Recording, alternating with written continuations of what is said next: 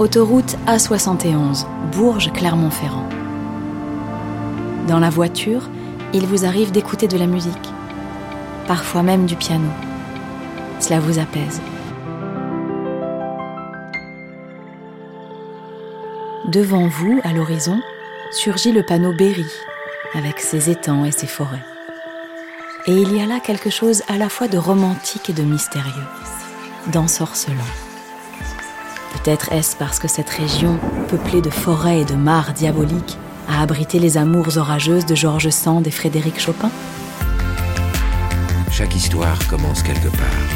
Chaque voyage a son point de départ. Chaque légende a ses racines. Vous, écoutez Panorama, une aventure contée par Denis Podalides. Sortie 9. Forêt de Troncet. Au cœur de la vallée noire, Georges Sand et Frédéric Chopin.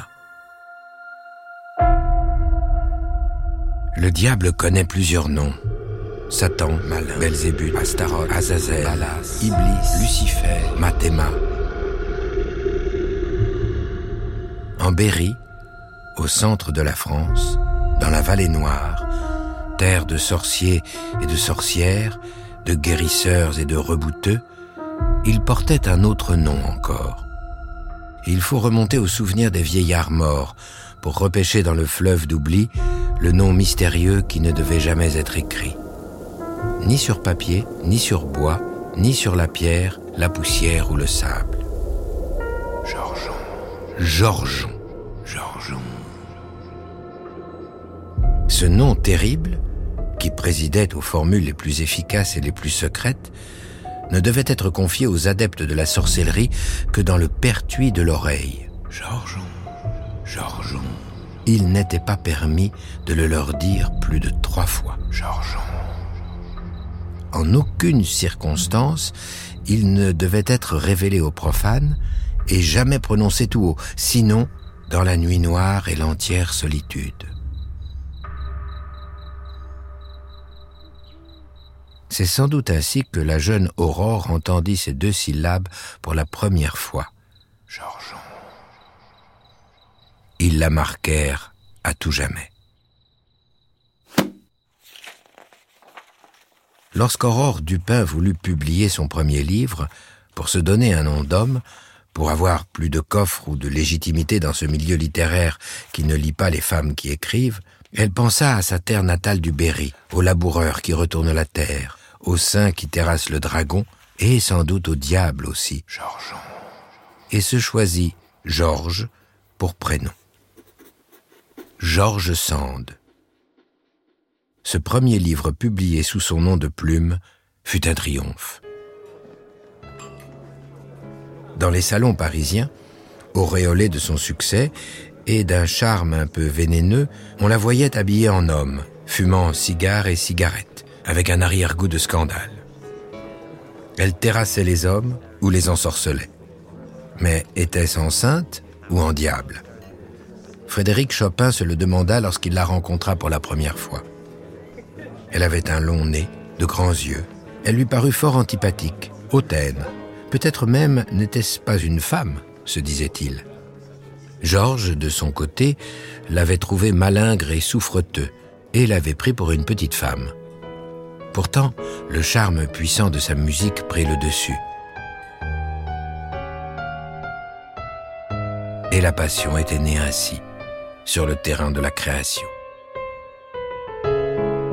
Enfin, pas immédiatement. Il avait même fallu attendre longtemps. À force de lettres et de persuasion, Georges finit par le faire quitter Paris pour lui ouvrir les portes de son domaine. Elle pensait bien ainsi pouvoir l'ensorceler. Frédéric découvrit l'antique demeure de la famille de Georges par un beau jour de printemps c'était au sud du Berry, à Noanvic, dans une région que Georges avait elle-même baptisée la Vallée Noire. Elle trouvait que le nom lui allait à merveille. La région était peuplée d'esprits, de légendes obscures, une terre de sorcellerie. Chopin ne tarderait pas à s'en rendre compte. Pour l'heure, il écoutait les oiseaux dans le jardin. Il passait de pièce en pièce et tentait de trouver ses repères. Sans doute se méfiait-il encore des grands yeux de cette femme. Pour le mettre à son aise, Georges fit venir son piano de Paris.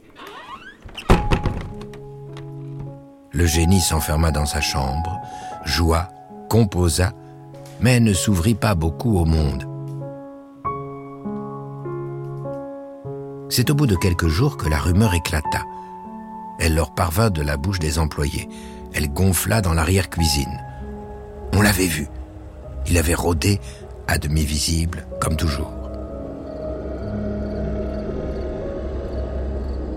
Une nuit sans lune, à travers un épais brouillard, on avait vu sa forme humaine plus grande que nature.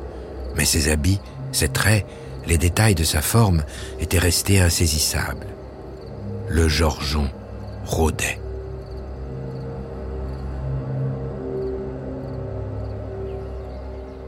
Ça s'était passé à la ferme d'Aunière, à une demi-lieue de Vicnan. Georges reçut la nouvelle comme un événement de première importance. Chopin faisait la sourde oreille. Il était question de se rendre à pied jusqu'à la ferme. Enquêter, parler aux gens. Chopin était trop fatigué, trop malade. Il toussait, il n'avait pas envie. Lorsqu'il vit Georges s'éloigner, la perspective de rester seul l'obligea à réviser ses plans. Et on le fit monter sur un âne, à peine plus gros que lui. Il avançait mollement. À travers le bocage, l'air était encore chaud. Sous le chêne centenaire, un troupeau de vaches paissait. Tout était si charmant et bucolique. Les labours venaient d'être faits. La terre était encore bien grasse. Georges picorait des fleurs dans les prés. Chopin avait bien fait de l'accompagner. La ferme se laissa découvrir au milieu d'une clairière. Le lierre courait partout sur la façade. Il y avait des cochons, des pintades et des dindons. Mais aussi dans l'air un arrière-fond acide, comme un cri déchirant le paysage. Dans la cour, les hommes étaient armés de fourches de fer et de bâtons. Le métayer chargeait de balles bénites son long fusil. Une vieille mère pressait ses enfants au fond d'une chambre. Frédéric ne comprenait rien. Georges le prit par la main et le poussa à l'intérieur de la maison parmi les gens de la famille. Les enfants se signaient. Une grand-mère semblait prier. Tout le monde chuchotait. Leur langue était incompréhensible. Ils s'attendent à la venue du malin, lui glissa Georges au creux de l'oreille. D'après eux, s'il est venu hier, il reviendra ce soir. Ne prononcez surtout pas son nom, vous les affolerez. Georgeon. Georgeon. Chopin n'avait pourtant que ce nom en tête. Georgeon. Devant le foyer, on leur servit une goutte de vin. L'écrivaine entreprit de faire parler les paysans. Depuis des années, elle consignait des liasses d'histoires de loups-garous, de lubins, de feux follets et d'animaux fantastiques récoltés auprès des paysans berrichons. Elle aimait leurs légendes, une sorte de pensée primitive qui remontait à la nuit des temps. Et une vieille dame au visage dur et aux mains fines entreprit de lui répondre. Connaissez-vous la mare au diable? lui dit la vieille grand-mère. Ça se trouve près de Mers et du moulin d'Angibault répondit Georges. Oui, c'est un trou dans la terre. Les bêtes viennent y boire. Ça paraît inoffensif, mais prenez garde. Si vous entendez le bruit, il ne faudrait pas s'y attarder. Que voulez-vous dire? Le regard de Georges pétillait de curiosité. Frédéric avait le teint de plus en plus livide. C'est de là qu'il vient, c'est là qu'il rôde. Il sème le trouble et la zizanie dans la forêt. Un enfant s'y est noyé. Une voiture avec un curé aussi. On les entend remuer et s'agiter. Parfois ils crient Il ne faut pas y aller. La vieille grand-mère avait des yeux de feu lorsqu'elle parlait. Chopin toussa aussi fort qu'il put pour se libérer. La vieille dame posa sa main contre sa poitrine. Lentement, elle marmonna une prière, sortit une vieille épingle rouillée de sa blouse et la tourna trois fois contre sa poitrine. Le pianiste sentit une chaleur puissante l'enserrer et le relâcher. Mais il voulut rentrer au plus vite. Georges était incapable de s'empêcher de rire. Lorsqu'ils sortirent de la ferme, la nuit était tombée. On se perdit presque aussitôt après être entré dans le bois. Les chouettes chantaient comme des spectres. Les crapauds croissaient comme des fauves. Une brume étrange avait envahi le chemin. Georges tenait la bride de l'âne et ses pas craquaient dans le noir. C'est à peine si l'on distinguait les arbres. Frédéric entendit le bruit en premier. Le bruit du frottement, le bruit de l'eau et du battoir. Des éclaboussures, un ronflement régulier et quelques cris. Ce sont les crapauds, dit Georges. Il doit y avoir une mare tout près, et les grenouilles batifolent dedans. C'est la saison des amours, mon amour. Elle fit un mouvement vers lui pour l'embrasser. Non lui fit Frédéric en la repoussant. Écoutez, là, ce sont des sorcières. Entendez-vous? Des apparitions. Des femmes venues du passé. Elles lavent du linge. Ce sont les lavandières. Fiévreux, suant, Frédéric était transporté par sa vision. Elles nettoient le linge dans la mare. Elles nettoient le linge des morts. Elles annoncent une mort. La mort de quelqu'un. Ses yeux étaient hagards. Serait-ce moi? Au bout d'une heure, Georges finit par trouver le chemin du retour. Au domaine, la lumière était restée allumée. Le repas avait froidi. Les gens s'étaient inquiétés. Frédéric se remit au piano. Il joua jusqu'aux aurores une musique tourmentée. On aurait dit que l'esprit de la forêt s'était emparé de lui, ou celui du Georgeon lui-même. Georgeon. Georgeon. Mais dans les jours qui suivirent, Georges s'aperçut que quelque chose avait changé. La santé de Frédéric était meilleure. Il retrouvait des forces. Il mangeait. Elle pouvait même l'approcher. Il souriait à nouveau. Le grand air lui faisait grand bien. La sorcière ou l'esprit de la forêt.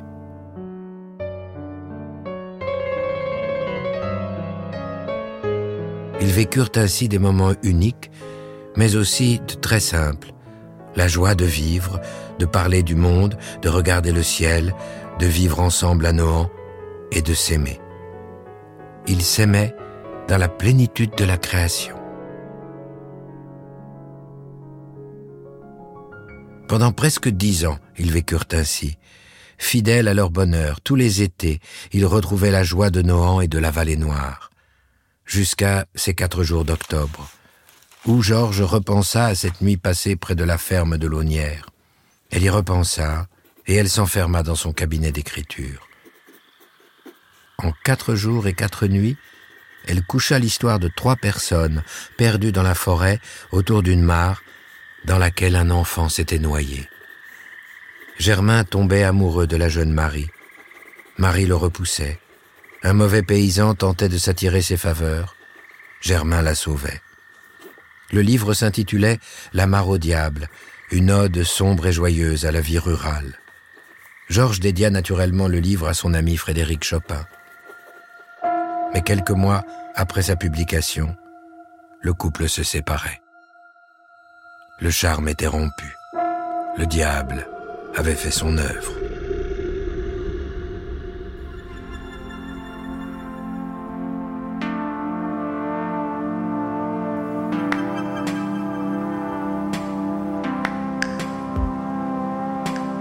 Georges continua jusqu'à sa mort de se rendre à Nohant.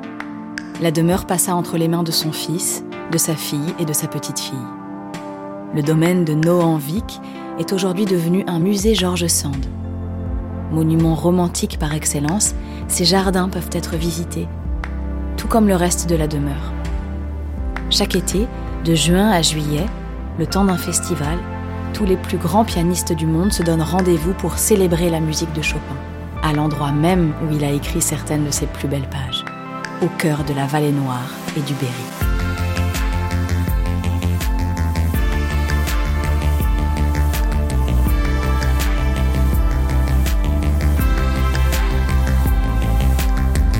Femmes avant-gardistes, apparitions inexpliquées, héros intrépides. Leurs vies légendaires ont marqué les paysages que vous traversez et laissé leur empreinte dans le cœur des hommes et des femmes qui s'y sont aventurés. Les autoroutes APRR et AREA vous invitent, le temps d'un voyage, à réveiller le passé et à entrer dans la légende.